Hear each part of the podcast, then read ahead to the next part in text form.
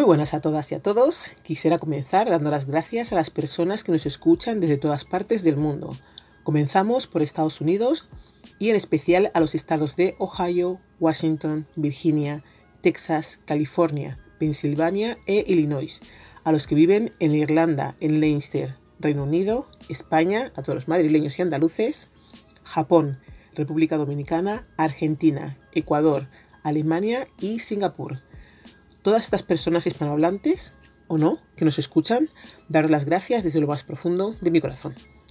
Comentar que sé que suelo hablar muy rápido, me lo dicen todos los amigos y familiares que de vez en cuando me escuchan, y mi propósito para el año que viene, que comienzo desde ahora, es intentar ir más despacio. Mi mente funciona a una velocidad de la luz y si no me conocen, entiendo que sea difícil entenderme. Y como estas charlas van de comunicarse, eso es lo que voy a intentar hacer desde hoy. Me gustaría que le dierais al botón de seguir, prometo no dar mucho la lata, subo una media de 2 al mes, si os gusta sería una forma muy buena de hacérmelo saber. Esta charla de hoy va en relación a otra anterior que hicimos del documental Los Negros, dirigida por Antonio Palacios y producida por Joaquín Asensio. Hoy vamos a hablar de Cándida la Negra, la última esclava negra de España. Cándida la Negra vivió entre dos mundos. Nació esclava en 1845, en la colonia portuguesa de Luanda, y murió libre a los 110 años en el puerto de Santa María, Cádiz. Su tez negra, en una ciudad desacostumbrada a esta raza, la convirtió en historia viva y a la vez leyenda onírica para muchos niños que de los años 20 a los 50 escuchaban a sus padres decir «Duérmete ya, que viene Cándida la Negra». Una ancianita alta, de toquilla, mandil y cesto cargado de picón, fue, con toda probabilidad, la última esclava de Cádiz, la que conoció el yugo y la libertad, 2 continentes y 2 siglos, pero murió en 1951 en la más estricta pobreza, dejando tras de sí grandes incógnitas sobre su vida. La señora humilde, enlutada y afable, que aún hoy los más mayores del puerto recuerdan, en verdad, se llamaba Cándida Huelva. Para cuando el historiador local Manuel Pacheco conoció a Cándida a finales de los 40, ella ya era una anciana. Él, un niño impresionado por saber que la única persona negra que vivía entonces en el puerto era la protagonista de las advertencias nocturnas de su madre. En 2006, Pacheco fue el primero en desentrañar los misterios que la envolvían y escribir sobre su vida en el artículo de investigación Una cara de la esclavitud, la apasionante historia de Cándida la Negra. En él relata cómo Huelva arriba a las playas del puerto cuando era un adolescente, a mediados del siglo XIX. Dicen que un campesino anciano la encuentra y la lleva con él a su domicilio en la calle Lechería 5, donde viviría hasta su muerte. No le fue fácil a Pacheco reconstruir su venida, recurrió a fuentes orales que conocieron los hechos narrados por la propia protagonista y antes de que, de anciana, decidiera no volver a hablar de ellos. En los pardones municipales de 1940 a 1950 queda constancia de cómo ella testimonió que nació el 2 de mayo de 1845 en Luanda. Por aquel entonces, la actual capital de Angola todavía era un punto de comercio de esclavos. La vida de Cándida no fue fácil. Tras convivir con el anciano, se empareja con un gitano, antiguo viticultor y piconero, con el que no hay constancia que tuviese hijos. Sin embargo, no se casa con él hasta la década de los 40, cuando los jesuitas la obligan a bautizarse como Cándida Huelva Jiménez y a legalizar su matrimonio, tal y como aparece la unión reflejada en el padrón. Para ese entonces, los portuenses ya estaban acostumbrados a ver a Cándida ir y venir por los alrededores del mercado, vestida de negro, tapada con una toquilla, con mandil al talle y un cesto de picón apoyado en la cintura. Así la inmortalizaron acompañada de un vecino en la única foto que se conserva de ella. Cándida la Negra se dedicaba también a las faenas domésticas, en casas de familias pudientes de la ciudad, hasta que el final le llegó por un accidente cuando tenía ya 110 años. El 22 de enero de 1951 fallece tras una larga agonía. Llevaba 20 días ingresada en el hospital de San Juan de Dios, después de quemarse las piernas y los glúteos con un brasero de picón.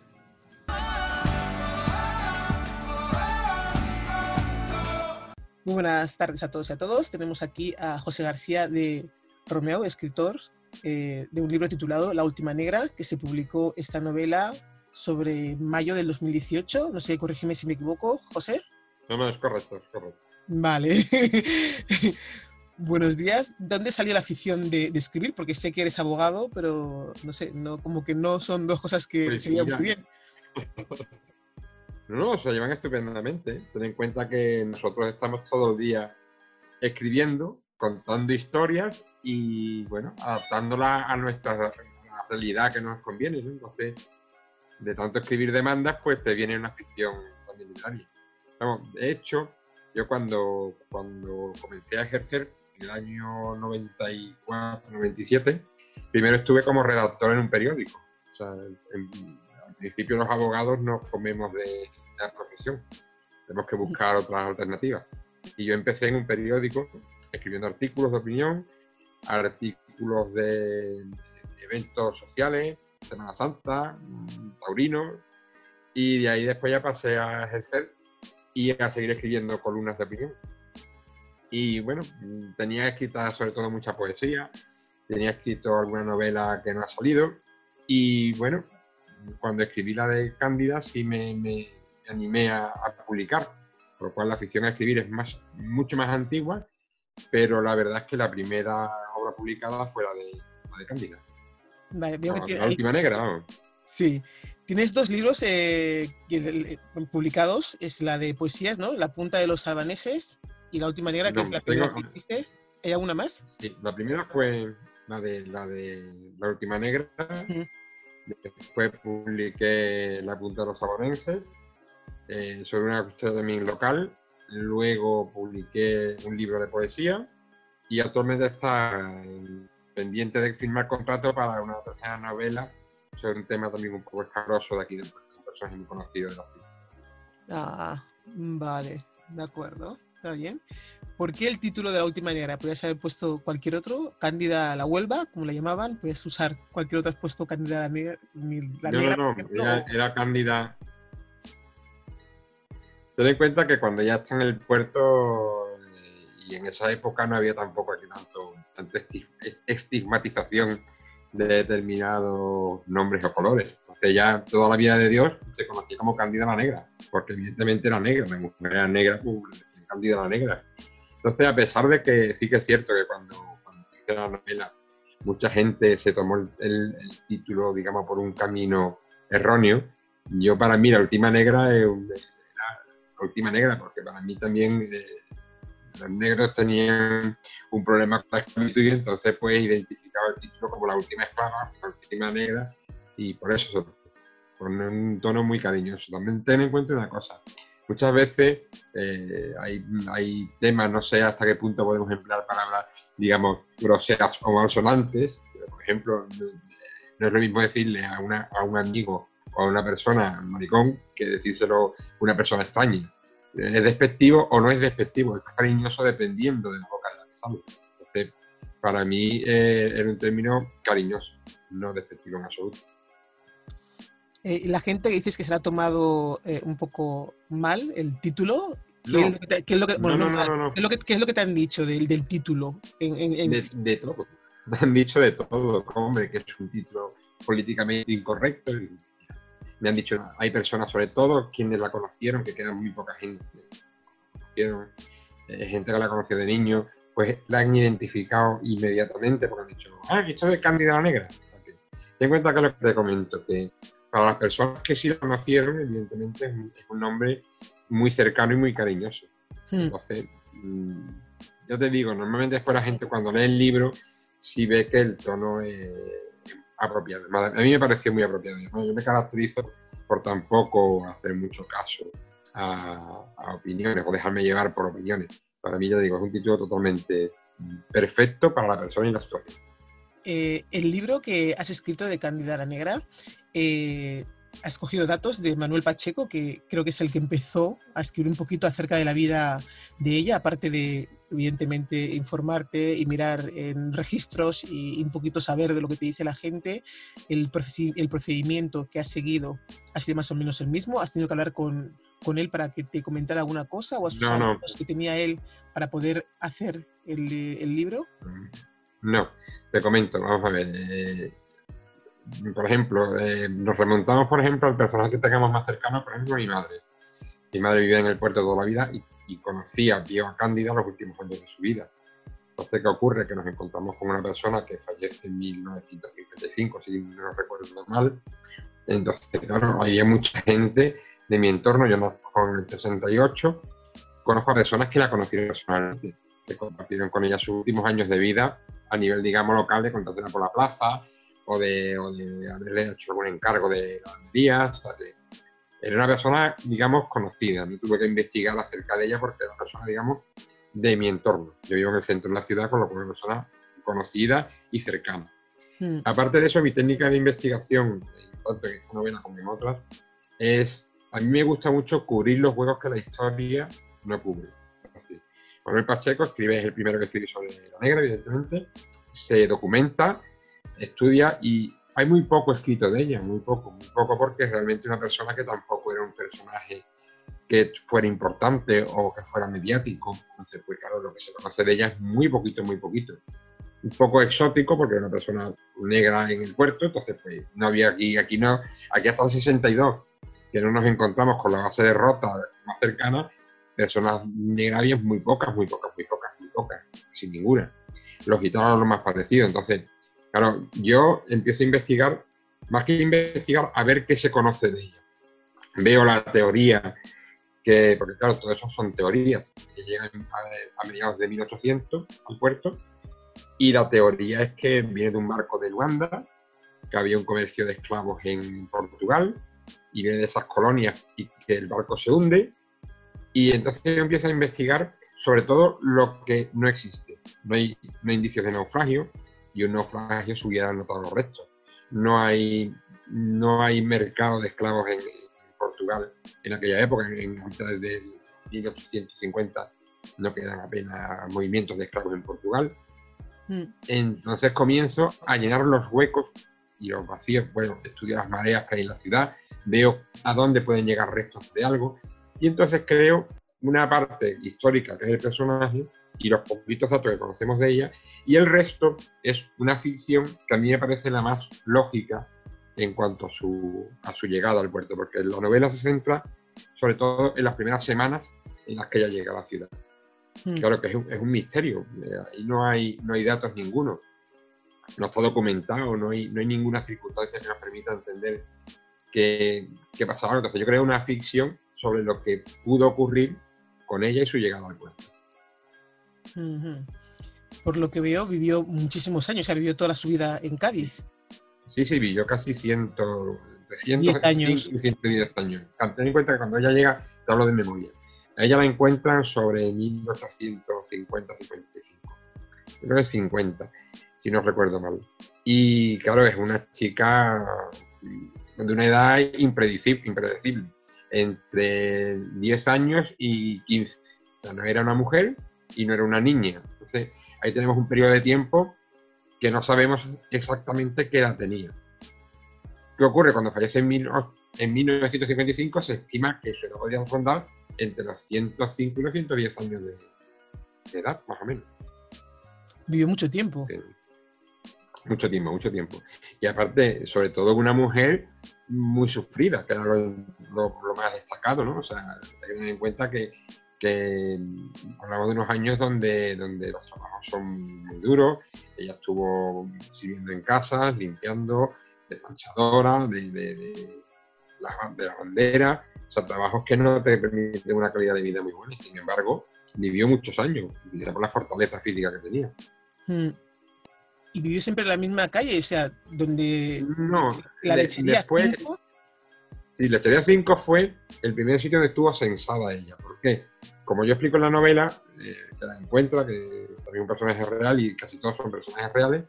¿Qué ocurre? Que ¿a dónde la puede llevar a buscar refugio? O sea, la lleva pues, a la zona donde viven, la parte más marginal de la ciudad. Herreros, colicheros de burros, cargadores... la zona de los gitanos, que esto es la zona de lo que se conoce como el barrio alto, que es una zona con casas muy baja calidad, donde viven pues, sobre todo las personas más pobres de la ciudad. O sea, ella encuentra refugio y acogida allí. Realmente ya, digamos que se esconde donde ella empieza. Claro, ¿qué ocurre? Después, cuando tú escribes la novela, esto es como todo. Quien la lea ya empieza a decir, ay, pues mi madre la conoció, ay, pues mi padre la conoció, ay, pues mira, yo estuve, no sé qué. Y todo el mundo tuvo contacto con ella de alguna forma o de otra. Entonces, pues hay gente que comenta que estuvo viviendo en un cortijo porque se amancebó con un rocero. Hay gente que comenta que estuvo viviendo en la parte de los muelles. Hay de todo. Pero realmente la única calle por donde se conocía que estuvo viviendo fue en esa calle Lechería o Cervantes, de aquí del centro de la ciudad. Y dicen que nunca tuvo hijos, ella. Claro, realmente... Es raro también, ¿eh? Claro, es muy raro, pero hay que tener en cuenta una cosa. Hablamos de una persona que no era de etnia gitana, que se junta sobre todo con personas de esa etnia. Entonces, mientras que los gitanos sí llevan un registro verbal, quizás de sus descendientes, si entre una persona que no es de su misma etnia, quizás no dijeran o no quisieran decir de quién descendía, porque no sería uno de la familia. No lo sé. A mí me extraña mucho que no haya descendientes de ella, pero también realmente no se le conoce ni censado, ni mucho menos bautizado, ni en registros de ningún tipo. Ahora, que te digo que hay gente que tú lo ves y tú dices, este tiene que ser hijo de Cándida, porque son casi de su mismo color. Vale, una duda. ¿Qué es un brasero de picón? Un brasero de picón, mira, el picón es un carbón muy pequeñito, son una supongo que será de una madera, no soy experto, pero un brasero de picón era como una toca de Don Quijote, lo que lleva en la cabeza. Sí. Pero como una vacía, pero pues esa vacía, que era de barbero porque tenía un hueco para la barbilla, para lo que son las estufas o las mesas, una mesa del centro donde tú te pones a echarte una siesta o a comer. Se te ponía una manta por encima y abajo, en un hueco redondo, había como esa vacina, pero completamente cerrada por todos sitios y con un hueco más hondo. Y ahí era donde se echaban ascuas y cenizas, ascuas, sobre todo de picón, que eran más duras y eran más difíciles de consumir. Se hacía un compuesto, me acuerdo que yo, porque mi abuela en su fecha me mandaba, era muy curioso, me trae un muy buen recuerdo. En una plaza de aquí de la ciudad había todavía una persona que vendía cisco y picón, que eran eso, como dos tipos de carboncillos, y yo iba con mi bolsa, me cargaba el cisco y picón, se echaba después en el brasero, se dejaban que le metieran en agua y después se les solía echar o lucema o romero para collar a la casa. Yo sé que tengo una pregunta por la forma de su muerte, dice que murió por claro, eso imagínate, eso empieza a emanar humo, entonces si no hay una buena ventilación, dicen que fue que le estaba viendo el brasero y se bueno, estuvo 3 o 4 días agonizando por las quemaduras. Por las quemaduras, ¿no? Que eran bastante fuertes. Supongo se infectaría o lo que sea. Y imagínate no... una mesa redonda, alta, como el comedor, con un paño puesto por encima y abajo metido eso. Si se prende una esquina, pues está ardiendo todo ese paño. Y supongo que eso sería lo que le pasaría a ella.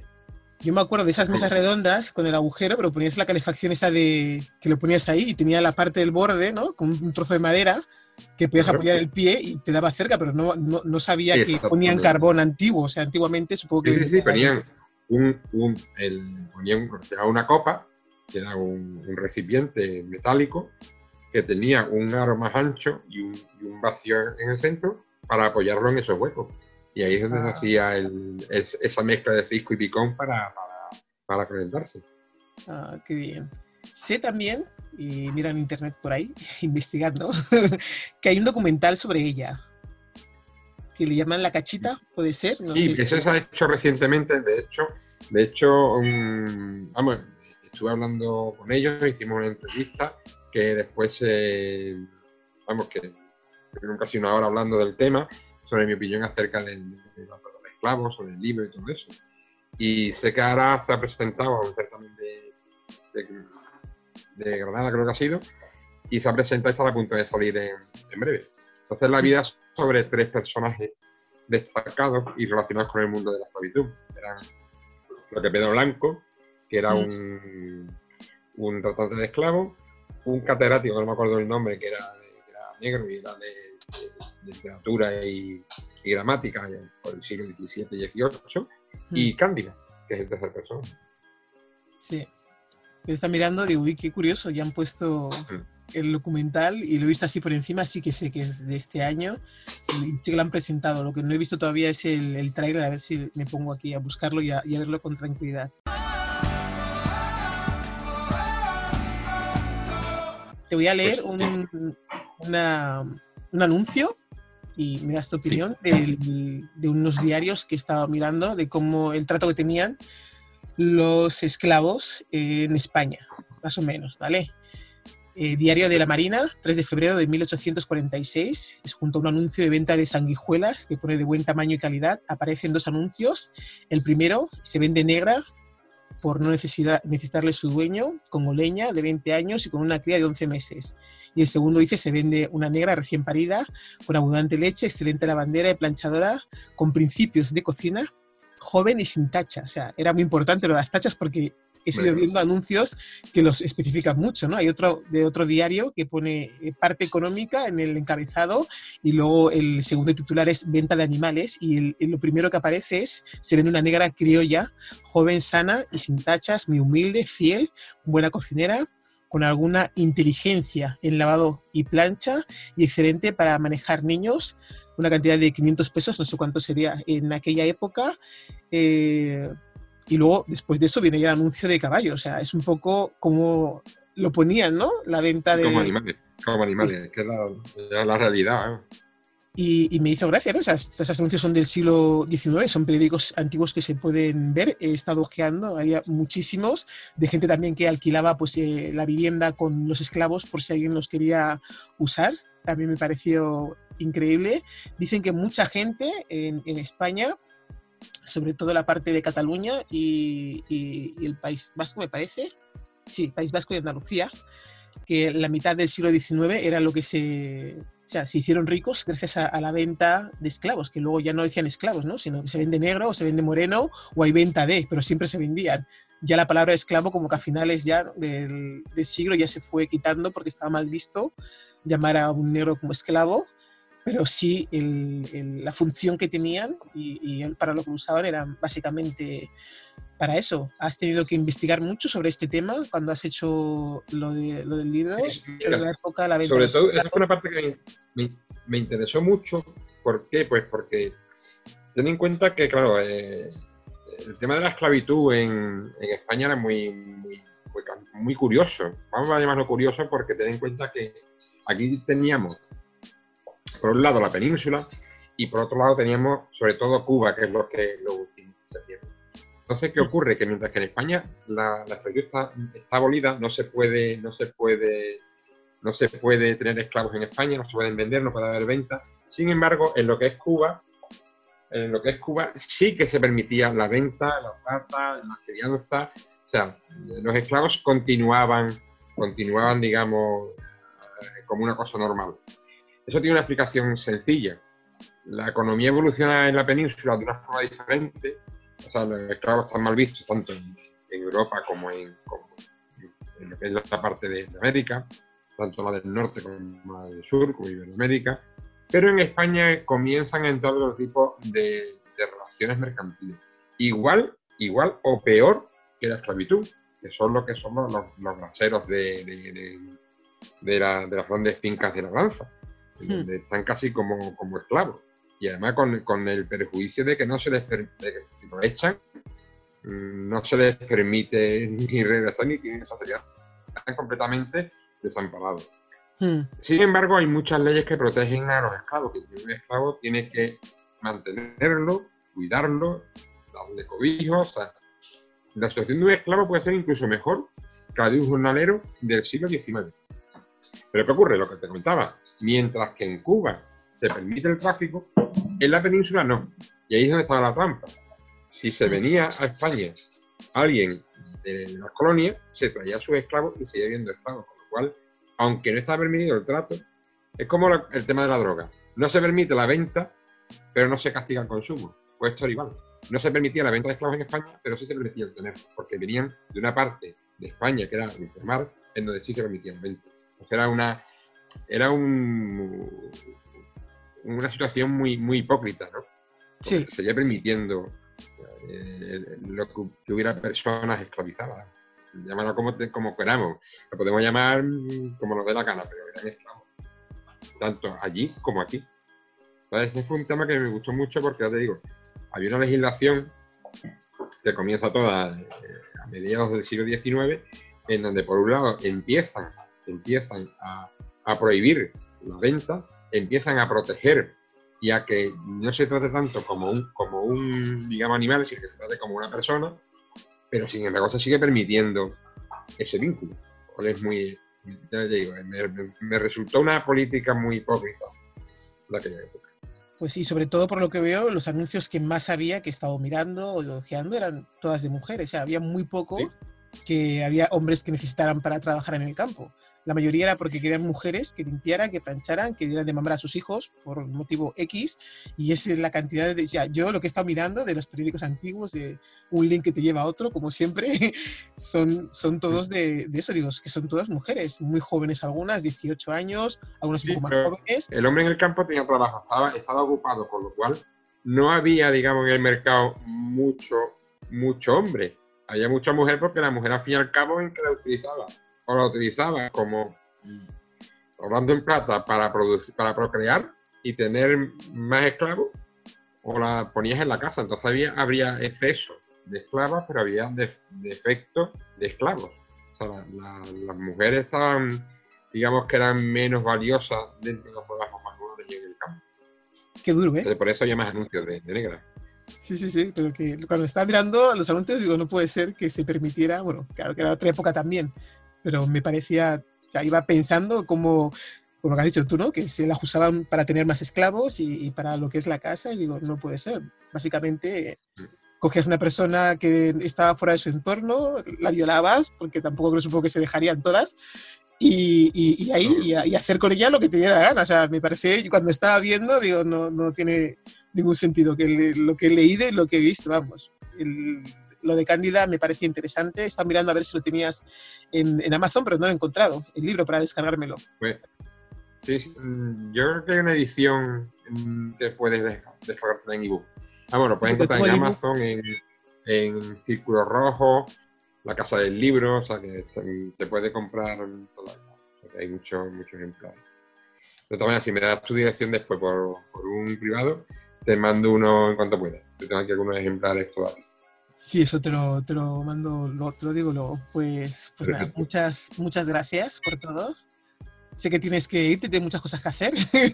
Así que estoy súper a gusto, además muy cómodo, porque ten en cuenta que yo también tengo un programa de radio, que colaboro todos los lunes. Para mí la radio y estar en antena no me disgusta ni me es incómodo, me siento muy cómodo. Vale, pues... Es muy corto y muy ameno. Sí, la verdad es que se hace corto y ves el tiempo y dices, ¿cómo ha pasado? Pero como sé que tienes otras cosas que hacer y tienes que prepararte y eso, digo, no voy a... Pues yo creo que, no sé, la media hora, un poco más, no lo sé, por ahí, más o menos. No me hagas mucho caso, por ahí anda el tiempo. Pues te digo, me ha sido una entrevista muy bonita, me he sentido muy cómodo, muchísimas gracias. A ti. Por interesarte por el tema, y cualquier cosa me tenéis a vuestra disposición. Vale, pues muchas gracias. Venga, a ti, un abrazo. Un abrazo. Esto es todo de momento. Si conoces a alguien que quiera participar en las charlas, que nos escriba a thisismereyes@gmail.com. Da las gracias a RDK Redacción Audiovisual. Esperamos, por supuesto, que nos escuches en las siguientes charlas. Gracias a todos. Nos vemos pronto.